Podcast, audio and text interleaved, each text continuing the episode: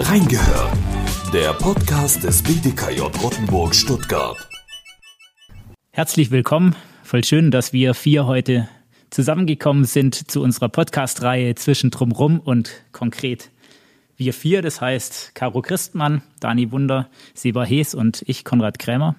Ich habe heute die tolle Aufgabe, den Moderator zu spielen, Gastgeber zu sein und heute wird Seba Hes uns Experte zu unserem Thema zwischen Lobpreis und NGL. Mhm. Seba, du bist im BJA in Wernau an der Fachstelle Volume. Es handelt sich dabei um eine Projektstelle, die ist von der Bischof-Moser-Stiftung gefördert. Und darum geht es, kirchliche Popmusik in der katholischen Jugendarbeit bei uns in der Diözese zu fordern und zu fördern.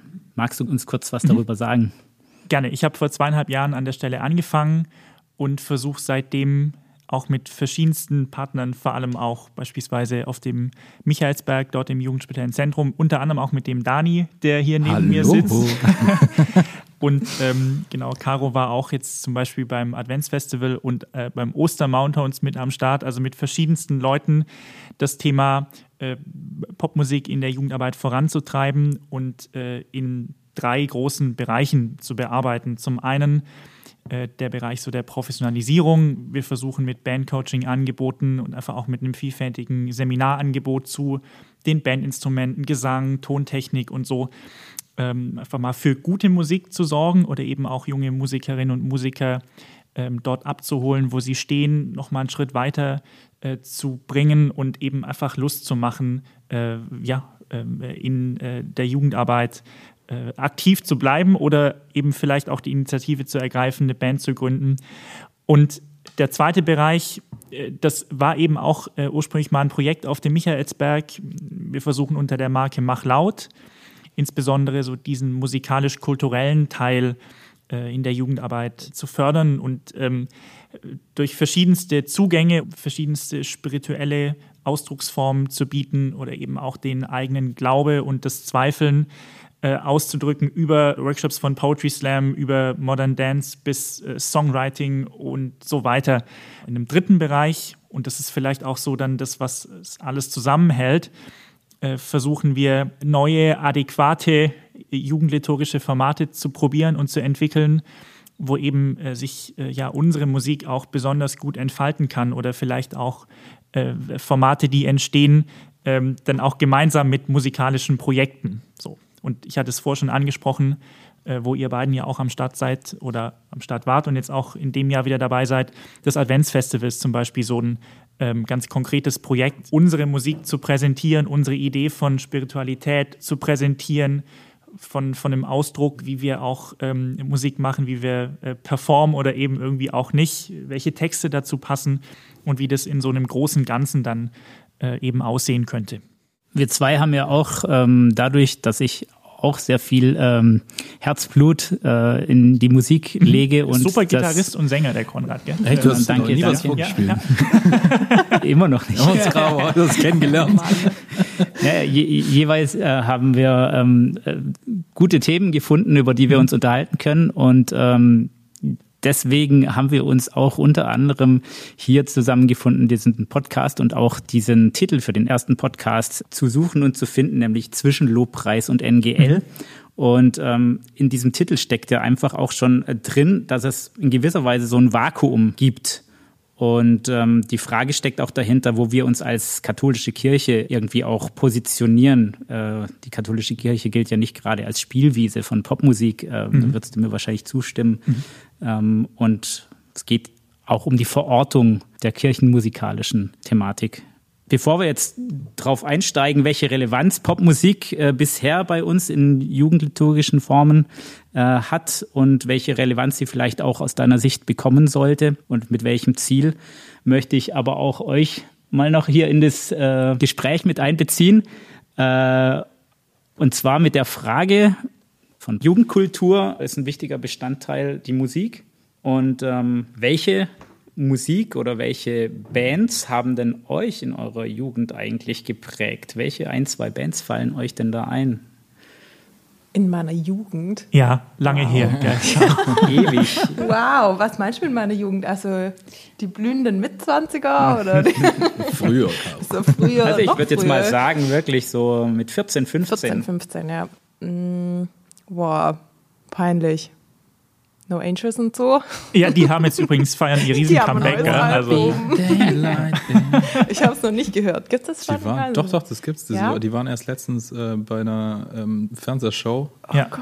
Und haben da ihr Comeback gegeben. Ja. Ich glaube, ich weiß nicht, wird das dann ein Moment des Fremdschams, wenn ich es dann anhöre und dann mein früheres Ich denke? Ich weiß es noch nicht. Nee, aber tatsächlich so diese Girl- und Boy-Bands, glaube ich. Ja. Gibt's halt auch nicht mehr so, gell? Und Ärzte natürlich. Also das war ein krasser Kontrast. Aber ihr wollt schon sagen, so ein bisschen früh die beiden Pole No schon jetzt so. Und dann die Ärzte. Ich war ja Ärzte und nicht Hosen. Hm. Und bei dir, Dani? Ich würde es jetzt nicht mit Scham, also wie Caro gesagt hat, ausmachen. Ich schäme mich nicht für die No Angels. Ich schäme mich nicht. Mit 14, 15 rum. Ich glaube, das war auch noch so diese Zeit, kennt ihr noch diese Smash-CDs, Smash-Versionen. Und Bravo, wo man hatte dann, und dann hat man sich das auf einen MP3-Player gezogen mit gerade so 512 MB, das war schon echt? Limit. Ja. 128, dann war Schluss. Ja, ich hatte 512, das war mein erster, bevor dann die größeren Teile kamen. Da war schon viel so, was halt irgendwie kompakt möglichst viel drauf und noch gar nicht so ein wirkliches Genre, das kam ja erst ein Ticken später, als ich eher auch so zum Rock tendiert habe. Mhm. Also ich war dann auch eher der Hosentyp. Boah, Offspring ja. Kam dann. Ja. No Angels groß. War Kommunion. War Kommunion. Nee. Damals im Kommunion Gottes. Da hab ich Daylight gekriegt. Kennt ihr noch diese Kuschelrock? Auch ganz groß. Fand ich nicht. Fand ich nie gut. Die gab's schon. Die waren schon nett. Also ja. Nee. 10 Jahre Geh mir früher. Weg mit Bon Jovi. Nee, also war dann irgendwie auch eine breit gemischte Masse eigentlich. Ich bin nie so in der Szene groß drin gelandet. Ja. Der Rocker oder welcher Szene jetzt? Ja, Rocker vielleicht schon. Ich war ein großer Rofa-Gänger. In Ludwigsburg gab es die Rofa, mittlerweile nicht mehr. Das war schon Freitagabend. Ja, Double Time, unter 18 freier Eintritt, das war super. Unter 80, was? Unter 18. Und Seba, okay, bei dir? Wow.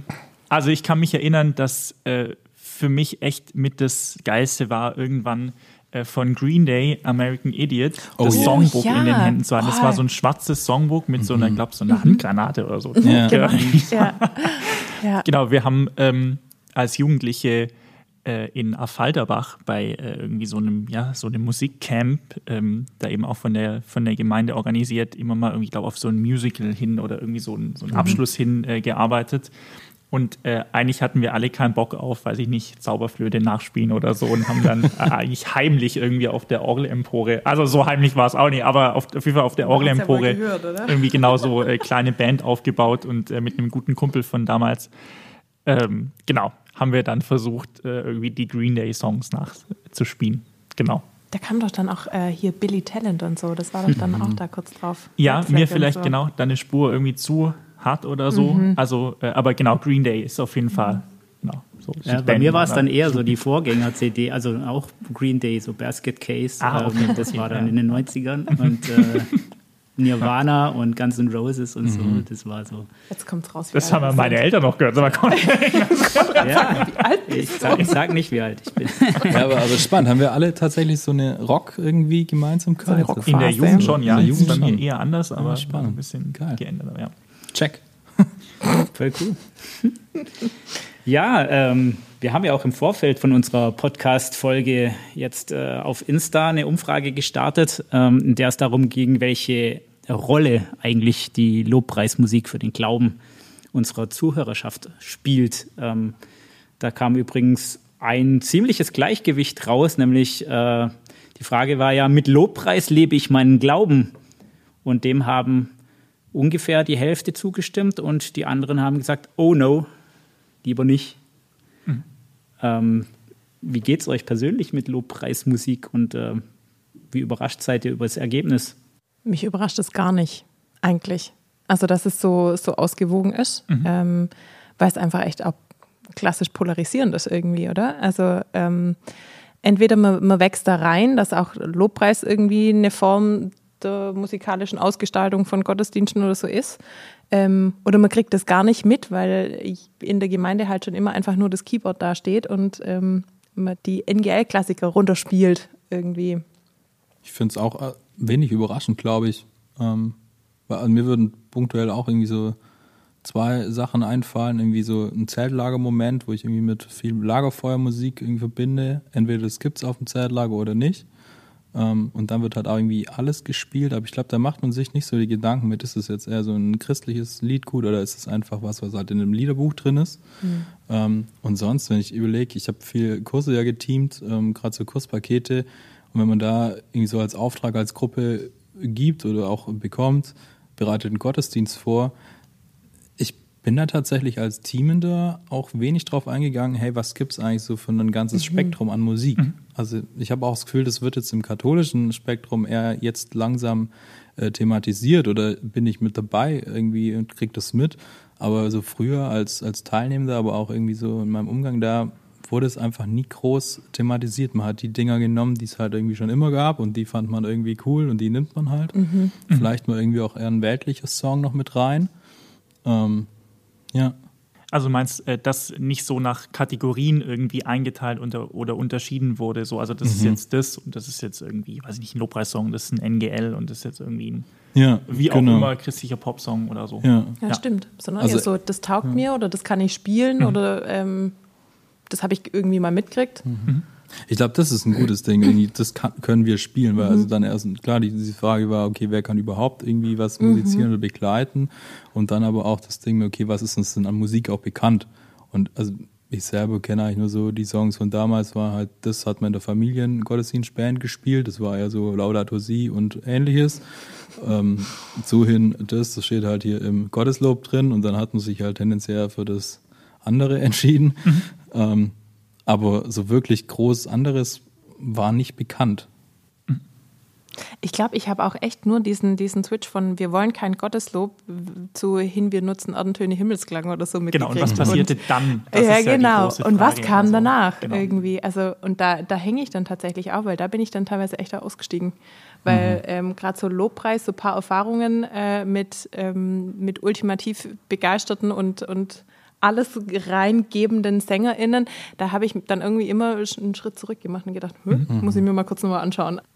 Bei der Frage, welche Musik wünschst du dir, kam raus, gern auch mal was Peppiges, aber auch TC-Lieder.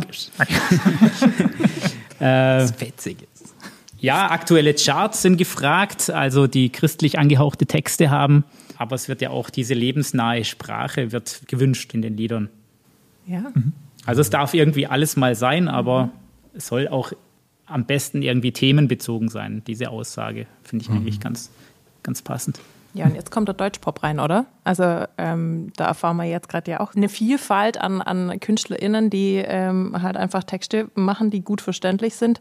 Reden wir mal nicht von Deutschrap, sondern eher von dem Pop, den es so gibt, die ja total gut nutzbar sind für jugendspirituelle Erfahrungsräume, oder? Wobei ich würde an der Stelle eine Lanze brechen, auch für Deutschrap. Der klingt vielleicht auch manchmal sehr banal oder sehr einfach, aber ich finde, damit lässt sich großartig arbeiten, weil auf der anderen Seite ist das die Musik, die junge Menschen hören und irgendwie den Beat kennen. Und wir machen das auf dem Zeltlager immer, dass wir uns einen Lagersong schreiben und dann irgendwie die Kids maßgeblich eigentlich den Beat vorgeben, indem sie ein Lied nennen und dann irgendwie den Text komponieren wir uns selber drauf.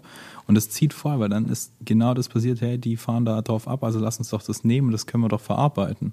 Und ich fand es auch irgendwie super spannend, irgendwie so, als ich dann mal mit Wolfgang Metz und seinem, soll es kein Product Placement werden, aber hier Rock und Pop durchs Kirchenjahr, also auch diese ganze Bandbreite irgendwie abzubekommen, hey, was geht eigentlich und was kann man da auch rausnehmen aus diesem Bereich?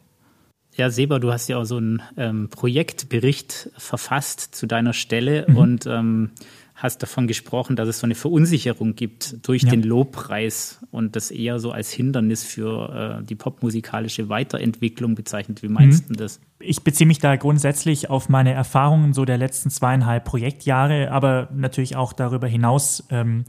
Ich bin selbst ja neben der katholischen Jugendarbeit auch fürs evangelische Jugendwerk unterwegs als Musikteamcoach und wir führen ja sonst auch eine ganz freundschaftliche Kooperation so im Bereich der kirchlichen Popmusik. Von daher geht es mir, und das muss ich auch nochmal vorweg sagen, auch überhaupt nicht um eine Abwertung oder so des Lobpreises, ganz im Gegenteil. Ich merke, dass Lobpreis natürlich auch auf unserer Seite eben immer präsenter wird und das ist ja auch erstmal irgendwie schön, weil im Kern und so in der Haltung sind wir uns ja total einig, würde ich sagen. Also mit wir meine ich so, ja, die katholische Jugendarbeit oder so, die Art und Weise, wie wir bei uns auch im BDKJ sozusagen Spiritualität leben, Gottesdienste feiern und ja, ich meine, dass wir uns eben einig sind, dass Musik an sich heilig ist und dass ja hier in den Popsongs ja eine ganz besondere Qualität spürbar wird, dass wir so über unseren Glaube erzählen können, was vielleicht so auch gar nicht in Worte zu fassen ist. Also die Popmusik als Kommunikations- Ausdrucksverkündigungsform so des Glaubens. Und jetzt ist es eben so, dass ich das Gefühl habe, dass eben diese Verunsicherung dadurch kommt, dass ich einen gewissen Druck wahrnehme oder ein Druck spürbar wird, jetzt in irgendeiner Form voll auf dieses Lobpreispferd aufspringen zu müssen, wenn wir denn als katholische Jugendarbeit oder katholische Jugendpastoral überhaupt mit den Kirchen mithalten möchten, die durch eine Option für Lobpreis vermeintlich irgendwie gerade total gehypt sind oder irgendwie groß werden. Ich denke da zum Beispiel jetzt an die Urban Life Church in Ludwigsburg beispielsweise. Und das muss ich noch dazu sagen, ich sehe außerdem, dass die Vermarktung von Lobpreis eben auch so seitens der Verlage eben sehr forciert wird und gepusht wird, weil Lobpreis eben eine potenziell sehr, sehr populäre Form im Mainstream der jugendlichen Lebenswelten ist. Und dann ist natürlich klar, dass auch in Liederbüchern wie zum Beispiel Feiert Jesus vielleicht mit so das bedeutendste Liederbuch, zumindest so aus meiner Wahrnehmung heraus, auf dem christlichen Markt. Es ist eben klar, dass auch in diesen Liederbüchern hauptsächlich Lobpreissongs zu finden sind. Und das verstärkt eben so das Gefühl dieser Monopolstellung und so auch die Wahrnehmung, dass Lobpreis irgendwie synonym schon für sämtliche junge, aktuelle, zeitgemäße christliche Popmusik steht. Und das erzeugt jetzt eben genau diese Problematik, dass dadurch, das habe ich jetzt gerade schon gesagt, eben Lobpreis so landläufig, so nehme ich es wahr, eben fast schon eben stellvertretend für alle christliche Popmusik steht. Und die Verunsicherung könnte nun daher rühren, dass es eben eine oft kategorische Ablehnung und Abwertung von Lobpreis gibt. Vielleicht auch auf katholischer Seite so ein bisschen, also in den Kontexten, in denen ich unterwegs bin, vielleicht so ein bisschen mehr als auf evangelischer Seite, wobei auch da gibt es genauso Kritikerinnen und Kritiker von Lobpreis, die oft eben inhaltlich bemängeln oder kritisieren, dass die Theologie doch eben stark verkürzt ist, dass es sehr auch eine sehr konservative Haltung widerspiegelt, oft vielleicht sogar in irgendeiner Form fundamentalistische Inhalte vermittelt, also so ganz und gar nicht reflektiert, theologisch reflektiert daherkommt. Und musikalisch, weil oft eben einfach auch klassische Musikerinnen und Musiker Popmusik aus dieser Brille oder durch diese Brille bewerten und dann eben vor allem die Simplizität kritisieren oder so. Das ist ja keine Kunst oder so. Das ist ja alles irgendwie viel zu einfach, ne? Und das ist natürlich hochproblematisch, weil es überhaupt nicht funktioniert, Popmusik aus der klassischen Perspektive und mit dem klassischen Instrumentarium sozusagen zu bewerten, weil im Pop eben das Wertvolle ganz woanders liegt. Mhm. Jetzt höre ich eben aus Gemeinden gewisse Bedenken, wenn es doch von diesen oft einflussreichen Kritikerinnen und Kritikern also diese pauschale Abwertung gibt, ob es dann überhaupt noch erlaubt ist, Lobpreissongs zu spielen. Und ich hatte ja schon gesagt, wenn Lobpreis jetzt oft synonym für sämtliche christliche Popmusik gebraucht wird, dass sich dadurch natürlich das Liedgut extrem verringert oder irgendwie dezimiert, weil wenn jetzt alles Lobpreis ist, was soll ich denn dann noch spielen? Ne? Und deshalb glaube ich, dass es tatsächlich auch da eben eine Begründung oder dann einen Grund für gibt, warum wir dann doch ganz gerne, oder was heißt wir, also in manchen Jugendgottesdienstformaten, dass dann eben doch wieder nur die alten NGLs rausgezogen werden und auf die zurückgegriffen wird, weil dann zur Sicherheit wir doch lieber weite Räume in meinen Füßen spielen oder wie ein Fest nach langer Trauer und das dann mit einem vermeintlich freshen Techno-Beat unterlegen oder so und dann glauben, dass wir damit irgendwie dem Lobpreis und der doch irgendwie oft genialen Popmusik irgendwas entgegensetzen könnten. Und eben, dass wir dann das Gefühl haben, irgendwie, oh ja, bloß nichts falsch zu machen und deshalb doch lieber nur die alten NGLs immer wieder rezipieren oder immer wieder spielen, als dann irgendwie auch tatsächlich neue Popsongs, neue christliche Popsongs herzunehmen. Oder neben christlichen Popsongs natürlich genauso weltliche Songs aus dem Deutschpop zum Beispiel. Da gibt es ja auch unzählige tolle Künstlerinnen und Künstler, die irgendwie so zwischen christlicher und weltlicher Musik vielleicht auch zu verorten sind. Und an manchen Orten nehme ich darüber hinaus auch wahr, dass vielleicht diese Ablehnung oder auch so diese Abgrenzung gegenüber Lobpreis schon auch eine gewisse identitätsstiftende Funktion haben kann, so für die Gruppe von uns katholischen jungen Menschen, also zu sagen, so wir sind eben nicht Lobpreis. Und das ist ja total spannend auch zu sehen, weil da ja auch eine große Chance liegt, dann tatsächlich, und deshalb heißt unser Folgentitel ja auch so, zwischen Lobpreis und NGL, dann tatsächlich auf die Suche zu gehen und eben auch irgendwie das aktiv anzugehen, uns eben auch dazwischen vielleicht zu verorten. Und dann ist eben ein Teil auf jeden Fall auch Lobpreis. Ich habe ja vorher schon gesagt, so die Idee dahinter, die Haltung entspricht uns, glaube ich, total. Und vor allem auch die Musik. Ich habe auch schon gesagt, das sind einfach mega gute Songs oft. Dass das aber dann vielleicht nicht das Einzige ist, sondern daneben dann auch noch mal mehr Songs anderer Genres stehen dürfen, vor allem bei uns im Jugendgottesdienst. Genau. Und wenn jetzt eben aber alle aktuelle christliche Popmusik pauschal negativ irgendwie bewertet ist, weil alles irgendwie Lobpreis ist, fälschlicherweise würde ich sagen, ist es entsprechend so schwierig, dass wir uns musikalisch weiterentwickeln und dass auch flächendeckend irgendwie tatsächlich mal neue Popsongs Einzug halten in die Jugendgottesdienste. Und das zeigt gleichzeitig eben, finde ich, auch ein großes Defizit so der Reflexion in unseren Kontexten, so der Haupt- und Ehrenamtlichen oder mancher, Gottes Willen natürlich nicht aller, aber so landläufig würde ich das tatsächlich gern so provokant sagen.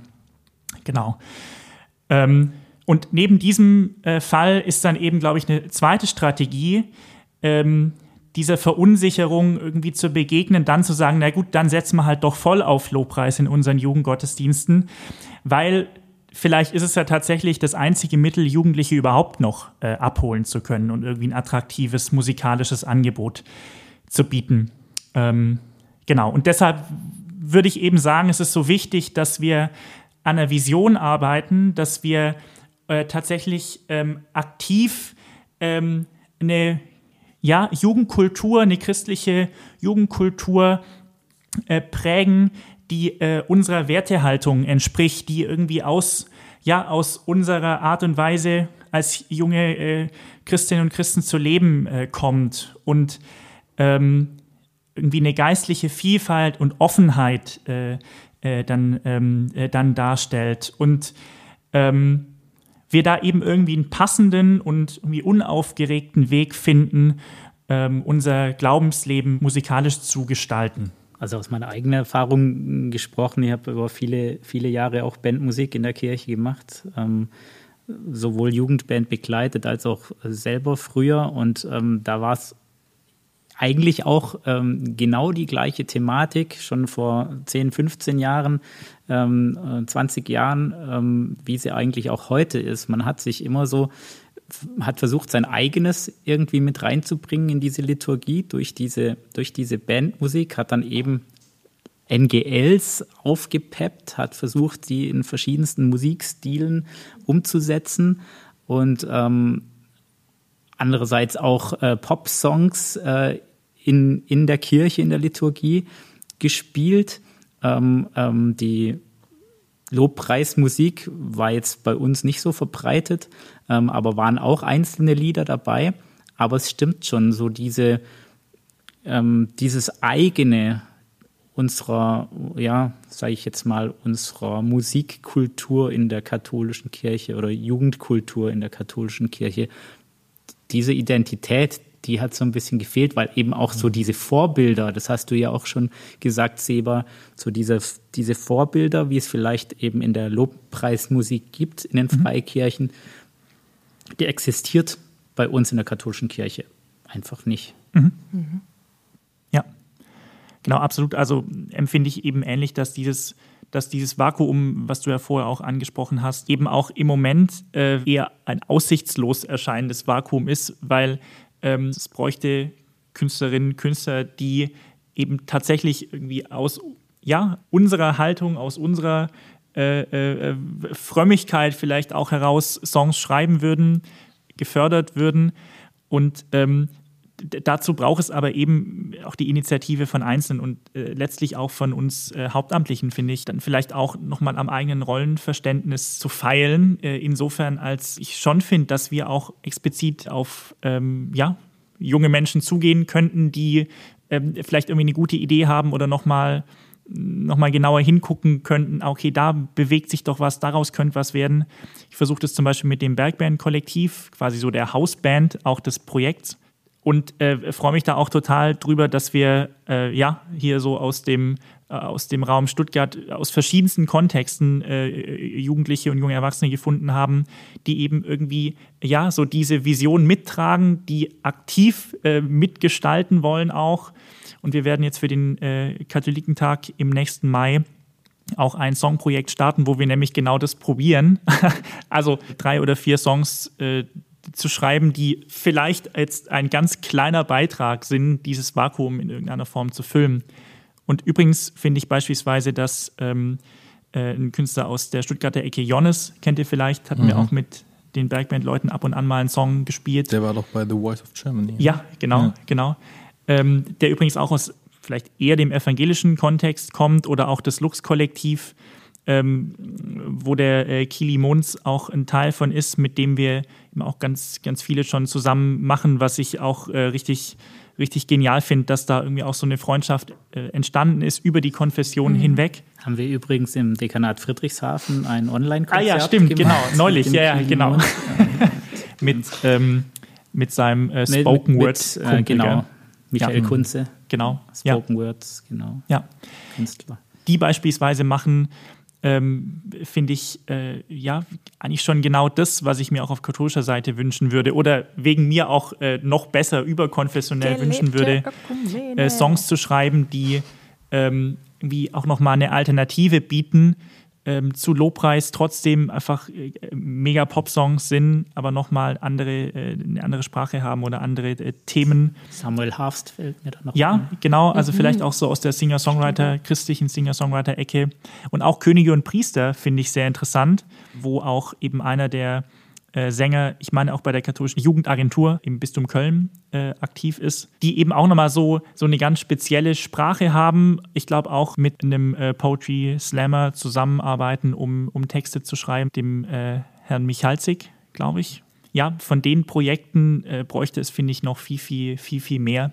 Ja, vielen Dank erstmal für das Hineinnehmen nochmal in die Thematik. Und ich habe einen Satz entnommen, auch aus deinem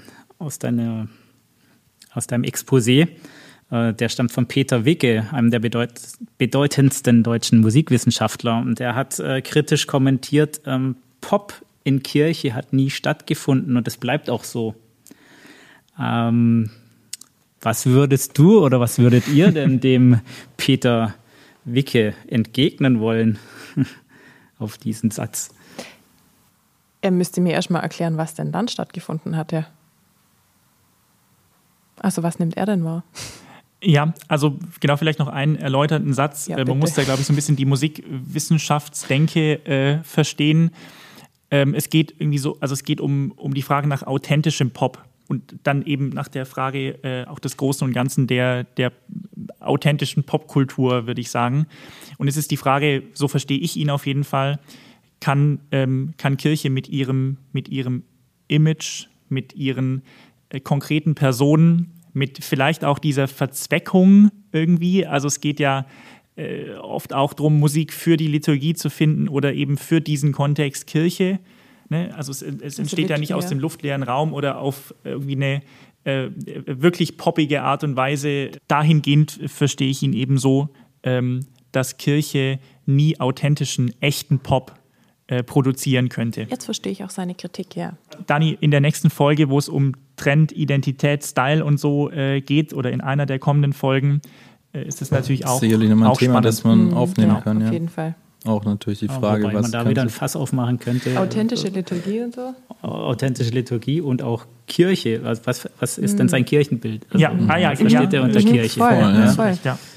Genau. Aber gut, ich glaube, das würde jetzt zu weit führen. Ist noch Zeit für ein letztes Statement? Ja, klar. Oder ein abschließendes? Das abschließende DIY-Tipp. Die Zugabe quasi. Also, klang vielleicht an der Stelle so ein bisschen frustrierend oder deprimierend. Das soll es gar nicht. Ich glaube tatsächlich, es ist auch wichtig, die Nische zu suchen und unsere alternative Form zu profilieren, stolz zu sein, so auf unsere Identität, was uns ausmacht und auch selbstbewusst diese Haltung zu kommunizieren und dadurch ein attraktives Angebot zu schaffen, mit dann der Musik eben zwischen Lobpreis und NGL, zwischen der Gottesdienstform, die irgendwie zu uns passt, die uns entspricht, mit den Texten, mit der Sprache und eben auch Teile des Lobpreises integriert, wegen mir auch so aus dem NGL-Bereich.